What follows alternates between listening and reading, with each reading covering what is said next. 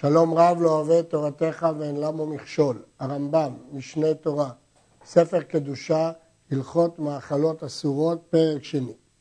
מכלל שנאמר וכל בהמה מפרסת פרסה ושוסעת שסע שתי פרסות מעלת גארה בבהמה אותה תאכלו, שומע אני שכל שאינה מעלת גרה ומפרסת פרסה אסורה, ולאו הבא מכלל עשה עשהו. וכן הפסוק בדברים י"ד נאמר בו שבהמה מפרסת פרסה ושוסעת שסע מעלת גרה אותה תאכלו. ומכאן שאם אין בה הסימנים הללו לא תאכלו. אם כן לאו הבא מכלל עשה דינו כעשה. אבל הרמב"ם ממשיך ומביא מקור אחר. ובגמל ובחזיר ובארנבת ובשפן נאמר, את זה לא תאכלו ממעלה הגרה. הלמדת שהם בלא תעשה, ואף על פי שיש בהן סימן אחד. כל שכן שאר בהמה טמאה וחיה טמאה שאין בה סימן כלל, שאיסור אכילתה בלא תעשה, יתר על עשה הבא מכלל אותה תאכל. אומר הרמב"ם, יש לי עוד מקור שיש לא תעשה. שהרי על שפן וארנבת וחזיר וגמל, שיש להם סימן אחד, נאמר לא תאכלו. אז אם כשיש להם סימן אחד ולא שניים נאמר לא תאכלו, כל שכן כשאין להם אף סימן שיש לאו לא לאכול אותו.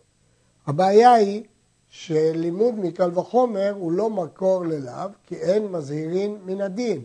הלכה מפורשת היא שאין לומדים לא תעשה מקל וחומר. אין מזהירין מן הדין. מסביר המגיד משנה, אבל כיוון שהרמב"ם פתח שזה לאו הבא מכלל עשה, ואם כן, כיוון שיש לי לאו הבא מכלל עשה, עשה, אז אני יכול ללמוד כבר גם מקל וחומר שיש לא תעשה. הרמב"ם עצמו התייחס לזה בספר המצוות וכותב, אבל זה הקל וחומר אמנם הוא לגילוי מילתא בעלמא. ובאר את עצמו שם, בלא תעשה קע"ב ושל"ו, כי אלה הדברים כולם קבלה מהשליח עליו השלום. אם כן, הרמב"ם מונה פה גם עשה, לאו הבא מכלל עשה, אותה תאכלו, וגם לא תעשה מקל וחומר של הגמל, החזיר והארנבת והשפט. ואם כן, מי שאוכל בהמה שאין בה את סימני טהרה, עובר בעשה ועובר בלא תעשה. לפיכך, כל האוכל מבשר בהמה וחיה טמאה כזית, לוקה מן התורה. כלומר, למרות שלמדנו את הלא תעשה הזה מקל וחומר, וכפי שהסברנו זה גילוי מילתא, יש מלכות. בין שאכל מן הבשר, בין שאכל מן החלב. לא חלק הכתוב בטמאין בין בשרן לחלבן. יש לזכור, חלב בהמה טהורה זה דין מיוחד שחייבים עליו כרת, אבל חלב בהמה טמאה נותנים לו דין רגיל של בשר בלבד. הלכה ג' האדם, אף על פי שנאמר בו ויהי האדם לנפש חיה, אינו מכלל מיני חיה בעלת פרסה, לפיכך אינו בלא תעשה. והאוכל מבשר האדם או בחלבו, בין מן החי בין מן המת, אינו לוקה. אבל אסור הוא בעשה, שהרי מנה הכתוב שבעת מיני חיה, ואמר בהם זאת החיה אשר תאכלו, הכל שהוא חוץ מהם לא תאכלו, ולאו הבא מכלל עשה, עשהו. אומר הרמב"ם, אדם, אף על פי שהתורה קוראת לו נפש חיה, הוא לא בכלל חיה בעלת פרסה, ולכן הוא איננו בלא תעשה, ולא לוקים עליו. אבל לפי דעת הרמב"ן, בשר האדם וחלבו, בין מן החי בין מן המת, אסור הוא בעשה, שהרי מנה הכתוב שבעת מיני חיה, ואמר אותם תאכלו, משמע חוץ מהם לא תאכלו. זאת שיטת הרמב"ם. הרעב"ד והרמב"ן והרשב"א חולקים וסוברים שאפילו מצוות פרוש אין בו, שמהתורה אין איסור על בשר אדם. אמנם הרמב"ן אומר שכשאדם מת, כל מת אסור בכלל בהנאה כולל בשרו. אבל כשהוא חי אין מן התורה איסור, אלא מדי רבנן. המקור של דברי הרמב"ם, ממה שאמרו, יכול יהיה אב בשר מהלכי שתיים בלא תעשה על אכילתם, תלמוד לומר, זה לא תאכלו. כלומר, הגמרא לומדת שאין לא תעשה על בשר אדם. מדוע מדגישים שאין לא תעשה? הבין הרמב"ם שיש מצוות עשה. גם המקור של הדרשה של הרמב"ם מובא, אמנם לא בהקשר של הרמב"ם, אבל אה, הרמב"ם למד מדרשה זאת שיש כאן מצוות עשה שאוסרת לאכול מבשר אדם ובחלב של אדם. הקושייה העיקרית של הרמב"ן, הרשב"א והרעב"ד, שהרי חלב של אדם, של אישה, ודם הוא לא אסור מהתורה, ויש לנו כלל היוצא מן הטמא, טמא. ואם כן, כיצד חלב ודם מותרים אם אדם בעצמו בשרו אסור? הרמב"ם בעצמו תרץ את הקושייה הזאת, נראה את זה בהמשך, ואמר שכיוון שזה רק איסור עשה ולא איסור לאו, לא שייך לקרוא לזה הכלל של היוצא מן הטמא טמא. האוכל כזית מבשר עוף טמא לוקה מן התורה, שנאמר, ואת אלה תשקצו מן העוף, לא יאכלו. הרי עבר על עשה, שנאמר, כל ציפור טהורה תאכלו, הטמאה לא תאכלו. אם כן, אדם שאוכל כזית מבשר עוף טמא, גם לוקה כי הוא עבר עליו לא יאכלו, וגם עבר על עשה כל ציפור טהורה תאכלו.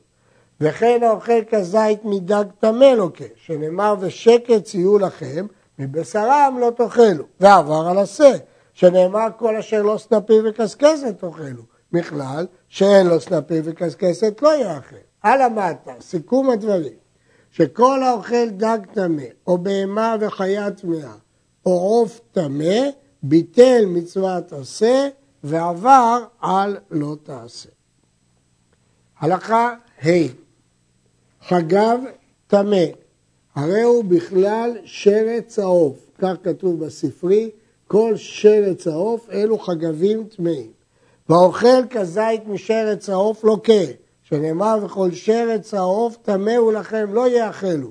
ואיזה הוא שרץ העוף? כגון זבוב ויתוש ודבורה וצירה וכיוצא בהם, וכן חגב טמא. כל הדברים הללו הם שרץ העוף, ונאמר עליהם לא יאכל. שואל הלחם משנה, מדוע כאן הרמב"ם לא אומר שעוברים על עשה, שכתוב אשר לא קרעיים, שחגב טהור מותר לאכול את זה. המעשה רוקח מתרץ שהעשה הזה הוא מיוחד רק לחגבים, והרמב"ם פה כלל את כל שרץ העוף. אמנם התירוץ הזה עדיין קשה, מדוע על גבי חגבים הרמב"ם לא הזכיר את העשה. הלכה ו' האוכל כזית משרץ הארץ, לוקה, שנאמר וכל השרץ השורץ על הארץ שקץ הוא לא יאכל. ואיזה הוא שרץ הארץ? כגון חולת וצב ונחשים ועקרבים וחיפושית ונדל וכיוצא בהם. כל הדברים האלה נקראים שרץ הארץ. ושמונה שרצים האמורים בתורה, שהם החולת והעכבר והצב והנקה והכוח והלטאה והחומד והתנשמת, האוכל מבשרם כעדשה לוקה. אמרנו שמי שאוכל כזית משרץ הארץ לוקה. אבל בשמונה שרצים האמורים בתורה יש חידוש מיוחד, שאפילו בכעדשה לוקים. מדוע? שיעור אכילתם כשיעור טומאתם. כיוון שכשהם מתים הם מטמאים, וכשהם מטמאים שיעורם כעדשה, אז כיוון שכשהם מתים הם מטמאים בשיעור כעדשה, אז גם שיעור אכילתם לאיסור הוא כעדשה. וכולם מצטרפים זה עם זה לכעדשה. כל שמונת השרצים מצטרפים זה עם זה. במה דברים אמורים? בשאכל מהם אחר מיתתם. אז הדין הוא כעדשה, כמו טומאתם. אבל החותך עבר מן החי מן אחד מהם ואכלו אינו לוקה עליו עד שיהיה בו כזית. רק כאשר הם מתים הם בכעדשה, אבל כשהם חיים הם בכזית. מה הטעם? הטעם פשוט, כי מאיפה למדנו שהם מטמאים בכעדשה? מתרומתם. וטומאתם זה רק אחרי שהם מתים. אבל כשהם חיים, אין בהם דין טומאה. כיוון שאין בהם דין טומאה, אז לכן חוזר הדין הרגיל של אכילה וכזית כמו בכל שרץ הארץ. דם שמונה שרצים ובשרם מצטרף לחדשה. יש חידוש גדול שדם שרץ ובשרו מצטרף לקדשה בשמונה שרצים, והוא שהדם מחובר לבשר. וכן דם הנחש מצטרף לבשרו לכזית ולוקה עליו, לפי שאין בשרו חלוק מדמו, יש להם את אותו דין. ואף על פי שאינו מטמא, וכן כיוצא בו משאר שרצים שאינם מטמאים. כלומר, גם הדם וגם הבשר מצטרפים ביחד בשרצים הללו, מצטרפים בכעדשה. אצל נחש מצטרפים בכזית. דם שרצים שפרש וכנסו ואכלו, לוקה עליו בכזית, והוא שיתרו בו משום אוכל שרץ. דם השרצים, כאשר הוא פרש וכנסו ואכלו, הוא לוקה עליו בכזית, לא בכעדשה, אלא בכזית. אבל ההתראה צריכה להיות משום אוכל שרץ. אבל אם יתראו בו משום אוכל דם, פטור, שאין חייבים אלא על דם בהמה חיה ועוף. אז האיסור הוא לא מדין אכילת דם, אלא מדין אכילת שרץ, והשיעור שלו כזית כמו כל אכילת שרץ. וכל השיעורים ומחלוקתם, כל החלוקה של השיעורים, הלכה למשה מסיני, כך מפורש בגמרא במסכת סוכה. האוכל כזית משרץ המים, לוקה מן התורה, שנאמר, אל תשקצו את נפשותיכם בכל השרץ השורץ ולא תטמאו בהם. הרי כלל בלאו זה שרץ הארץ ושרץ העוף ושרץ המים. הלאו הנוסף הזה לא כתוב בפירוש שרץ המים, כתוב כל השרץ השורץ, אבל זה כולל גם שרץ המים. אז שרץ הארץ ושרץ העוף כבר למדנו בלאווים נפרדים. זה שהלאו הזה כולל אותם, הוא לא מוסיף להם מלכות לפי שיטת הרמב"ם, אבל הוא מוסיף את שרץ המים. ואיזה הוא שרץ המים? אלו הבריאות הקטנות, כמו התולעים והעלוקה שבמים, והבריאות הגדולות ביותר שהן חיות הים. גם להם קוראים שרץ המים. כללו של דבר, כל שאינו בצורת דגים, לא דג טמא ולא דג טהור, כגון כלב המים והדלפון והצפרדע וכיוצא בהם. כל החיות שבים, בין קטנות כמו תולעים ועלוקה, בין גדולות כמו כלב הים, הן נקראות שרץ המים ונכללות בלאו הזה של האיסור. האחרונים מקשים על הרמב"ם. אם הלאו הזה כולל שלושה דברים, הרי זה לאו שבכללות. בכל לאו שבכללות אין לוקים עליו, כי הלאו הזה כולל איסורים שונים. אבל כבר השבנו על זה, שלשרץ הארץ ולשרץ העוף יש פסוקים נפרדים, וממילא הפסוק הזה מתייחד לשרץ המים, ולכן אין אה, סיבה, אין סיבה שנגיד שזה לאו שבכללות. הלכה י"ג אלו המינים הנבראים באשפות וגופי הנבלות, כגון רימה ותולעה וכיוצא בהן, שאינם נבראים מזכר ומנקבה, אלא מן הגללים שהסריחו וכיוצא בהן, הן הנקראים רומס על הארץ, והאוכל מהם כזית לוקה, שנאמר ולא תטמאו את נפשותיכם בכל השרץ הרומס על הארץ, אף על פי שאינם פרים ורבים, אבל השרץ השורץ על הארץ הוא שפורה ורובה מזכר ונקבה. אומר הרמב"ם שיש עוד איסור. האיסור הנוסף הם מינים של תולעים שנבראים באשפות ובגופי הנבלות, שהם לאו מיוחד בכל השרץ השורץ על הארץ. זה בא להוסיף את הלאו על התולעים הללו מהאשפות שהרמב"ם מנסח שאינם נבראים מזכר ונקבה. לפי המדע המקובל היום, גם המינים הללו נבראים מזכר ונקבה. אז או שנאמר שהרמב"ם לא נתכוון למינים הללו, או שנאמר שהדין לא ישתנה, כיוון שגם את המינים הללו שהמדע יודע היום שהם פרים ורבים, לא ניתן לראות בעין ללא אמצעים מיוחדים שהם פרים ורבים. לכן התורה ייחדה להם לאו מיוחד הרומס על הארץ. אלו המינים הנבראים בפירות ובמאכלות, התולעים שנבראים בתוך הפרי או בתוך המאכל, אם פרשו ויצאו לארץ, אף על פי שחזרו לתוך האוכל, מי שאכל מהם כזית לוקה, שנאמר לכל אשר עץ השורץ על הארץ לא תאכלו כי שקץ הם, לאסור אלו שפרשו על הארץ. אבל אם לא פרשו, מותר לאכול הפרי והתולעת שבתוכו. תולעים שפרשו על הארץ, אסור לאכול. על זה נאמר לאו, ולוקים על כזית. אבל אם הם לא פרשו ונשארו בתוך הפרי, מותר לאכול הפרי והתולעת שבתוכו, בתנאים שנלמד לקיים. החזון איש מדייק מכאן שההיתר הוא רק אם הוא אוכל את הפרי ואת התולעת בתוכו. הרמב"ם מסייג, במה דברים אמורים? שהתליע האוכל אחר שנעקר מן הארץ. אבל אם התליע והוא מחובר, אותה התולעת אסורה כאילו פרשה לארץ. שעל הארץ נבראת ולוקים עליה. כל מה שהתרנו בתולעת שנבראה בתוך הפרי, אם היא נבראה בו אחרי שהוא נתלש מן הארץ ואם היא לא פרשה ממנו, שני תנאים. ואם ספק, אסורה. אז איך אנחנו יודעים?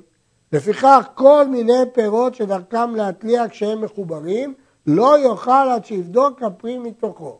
שמא יש בו תולעת. אולי כשהיה מחובר לארץ הייתה בו תולעת והיא אסורה, אז אי אפשר לאכול בלא בדיקה. ואם שהה הפרי אחר שנעקר 12 חודש, אוכל בלא בדיקה. שאין תולעת שבו מתקיימת 12 חודש. אומר הרמב"ם, אם עברה שנה מאז שכתבת את הפרי, כבר לא ייתכן שהייתה בו תולעת במחובר, כי היא לא הייתה מחזיקה מעמד 12 חודש. ואז מותר לאכול בלי בדיקה. אומר המגיד משנה, ויכול גם לבשל את זה בלי בדיקה, אבל יש לשאול, הרי יש חשש שהוא יפרוש בשעת הבישול, ואמרנו שאם הוא פורש בכל מקרה חייבים עליו. אומר המגיד משנה, בשם הרשב"א והרמב"ן, אם הוא נמרוח אז הוא בטל בשישים, ואם הוא בעין אז הוא יזרוק אותו. פרשו לאוויר, אם יצאה התולעת מן הפרי, ולא באה לארץ, אלא לאוויר, ולא נגעו בארץ, או שפרשו מקצתן לארץ, חלק ממנו נגע בארץ, או שפרשו אחר שמתו, או שנמצאת תולעת על הגרעינה מבפנים, או שיצאו מתוך האוכל לתוך אוכל אחר, כל אלו אסורים מספק ואין לוקים עליו. כל הדברים הללו הם ספקות בגמרא, אם נדון אותם כתולעת שפרשה שחייבים עליה, או לדון אותה כתולעת שלא פרשה ולא חייבים. מה הסבר הספקות? מסביר רש"י. אם פרשה מן האוויר, לאוויר, וקודם שהגיעה לארץ קלטה בפיו לבולעה. אז כיוון שהיא ראויה ללכת על הארץ, שמא כבר חל עליה שם שרץ השורץ על הארץ. פרשו מקצתם, ספק הוא צריך שכל השרץ יפרוש. פרשו אחר מיתה, כיוון שהיא לא הלכה על הארץ, אז זה לא שרץ השורץ על הארץ. או אולי לא צריך שהיא תלך על הארץ. תולעת על הגרעין, הספק האם זה נחשב שורץ על הארץ, או זה דרך הגרעין בתוך הפרי, להיות יד התולעת. מאוכל לאוכל, השאלה אם כיוון שיצאה מהאוכל הזה היא כאילו פרשה, או לא, כי סוף סוף היא הייתה באוכל ונשארה באוכל. הלכה י"ז תולעת הנמצאת במעי הדגים ובמוח שבראש הבהמה והנמצאת בבשר אסורה, אבל דג מליח שהתליע, הרי התולעת שבו מותרת, שהן כפירות שהתליעו אחר שנעקרו מן הארץ, שמותר לאוכלם כולם כאחת בתולעת שבתוכן, כמובן אם היא לא פרשה. ובכן הרמב"ם מחלק בין אם התולעים נמצאו במעי הדגים, במוח שבראש הבהמה, בבשר כפי שמצוי, שאז זה אסור, ורק בדג מליח שהתליע, אז בתוכו התולעת מותרת כמו בתוך פרי, אם היא לא פרשה. המגיד משנה מסביר, מדוע התולעת הנמצאת במי הדגים אסורה? כי היא לא גדלה בתוכו, היא הגיעה מבחוץ, דרך הנחרים שלו. הראב"ן משיג, שיבוש הוא זה, שאף בשר מליח תולעתו מותרת.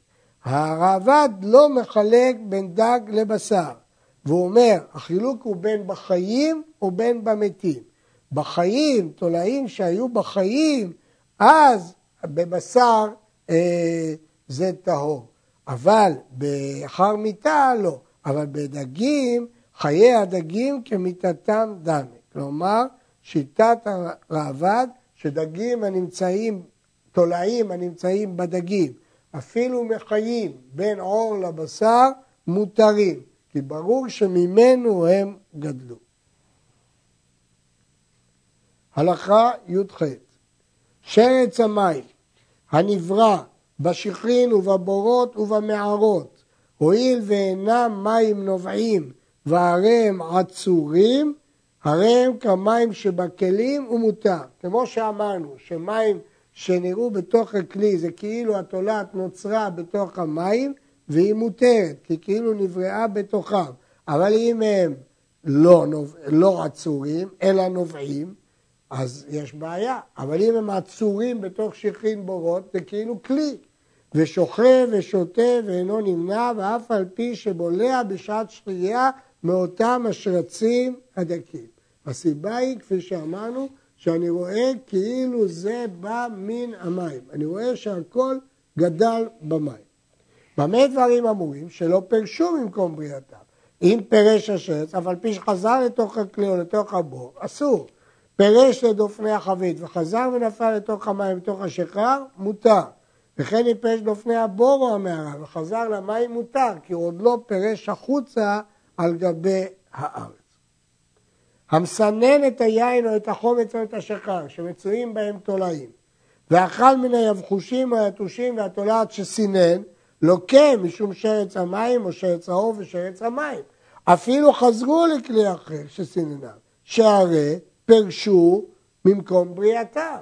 הרי הם פרשו החוצה, כי הוא סינן אותם. אז לכן הוא לוקה. אבל אם לא סינן, כלומר הם לא פרשו, שותה ואינו נמנע כמו שפרש. זה שאמרנו בפרק זה, האוכל כזית, בשאכל כזית מבריה גדולה, אז יש צורך שיאכל כזית.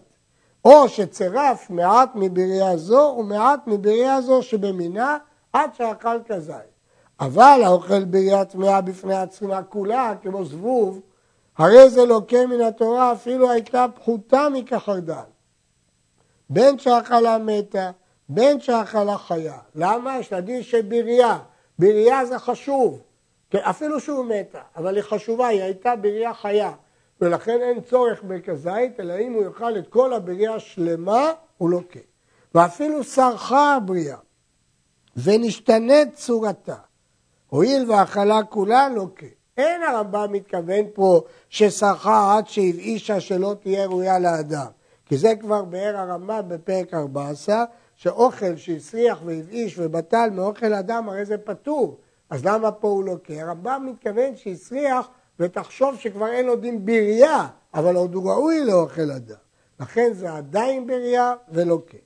נמלה שחסרה אפילו אחת מרגליה, אינו לוקה עליה אלא בכזית, היא כבר לא בריאה, אין לה שם בריאה ולכן אה, אינו לוקה עליה אלא בכזית. הגמרא מתלבטת האם כשהיא חסרה היא כבר אין לה שם בריאה למרות שהיא הייתה בריאה והרמב"ם מכריע להקל בדין בריאה, כי מספק אי אפשר להלקות. לפיכך, האוכל זבוב שלם או יתוש שלם בין חי ובין מת, לוקה משום שרץ העוף. מדוע? כי זה בריאה. הרי שהייתה בריאה משרץ העוף ומשרץ המים ומשרץ הארץ כגון שהיו לה כנפיים והיא מהלכת על הארץ כשאר שרצים והייתה רבה במים ואכלה, לוקה שלוש מלכיות ואם אתה יותר על זה מן המינים שנבראו בפירות, לוקח עליה ארבע מלכויות. ואם הייתה מן המינים שפרים ורבים, לוקח חמש. ואם הייתה מכלל עוף טמא יתר על הווייתה משרץ העוף, לוקח עליה שש מלכיות. שום עוף טמא, ומשום שרץ העוף, ומשום שרץ הארץ, ומשום שרץ המים, ומשום רומס על הארץ, ומשום תולעת הפירות. בין שאכלה כולה, בין שאכל ממנה כזית. לפיכך האוכל נמלה הפורחת הגדלה במים לוקה חמש מלכויות. הרמב"ם קובע פה עיקרון גדול ומרחיב אותו מאוד בספר המצוות. לפי דעת הרמב"ם לעולם לא חייבים על לאו אחד שתי מלכויות, אלא רק לאו אחד.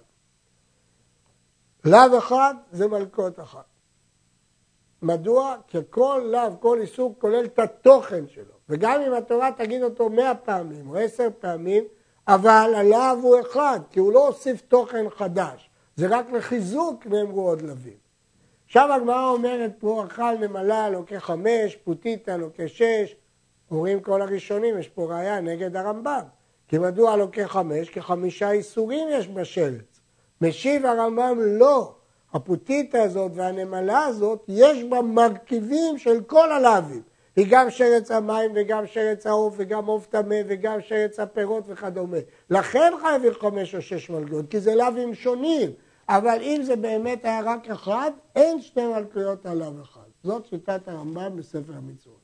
כמובן שזה צריך ליצור מצב שיש בראייה כזאת שכוללת את כל הדברים, גם שרץ המים ושרץ העוף ושרץ עוף טמא וכדומה, והרעב"ד והרמב"ן מתפלאים איפה מצינו בראייה כזאת. אה, יש להעיר שהרמב"ן מקשה קושיות גדולות על הרמב"ם הזה, ושיטתו חולקת לחלוטין, וסוברת שאין מציאות כזאת שיש בנמלה אחת את כל הדברים כולם, אלא בגלל שהתורה כתבה כמה לאווים, חייב על כל אחד ואחד מלכות. כ"ד ריסק נמלות והביא אחת שלמה וצירפה לאלו שנתרסקו ונעשה הכל כזית והחלן, לוקה שש מלכויות. חמש משום נמלה אחת, כי היא כוללת את שרץ הארץ ושרץ העוף, אותה נמלה שדיברנו קודם, ואחת משום כזית מנבלת הטמאים. כיוון שאלה נבלת הטמאים, אז הוא לוקה עוד מלכות אחת משום נבלה, לא משום טמאים, משום נבלה. ההלכה הזאת קשה מאוד, מכיוון שלקמן הרמב"ם יגיד בפירוש שרק הנבלת בהמה טהורה לוקה, ולא על נבלת אה, טמאה. מדוע? כי אין איסור חל על איסור. איסור נבלה לא חל על איסור טמאה. זאת קושייה גדולה מאוד וצריכה עיון. עד כאן.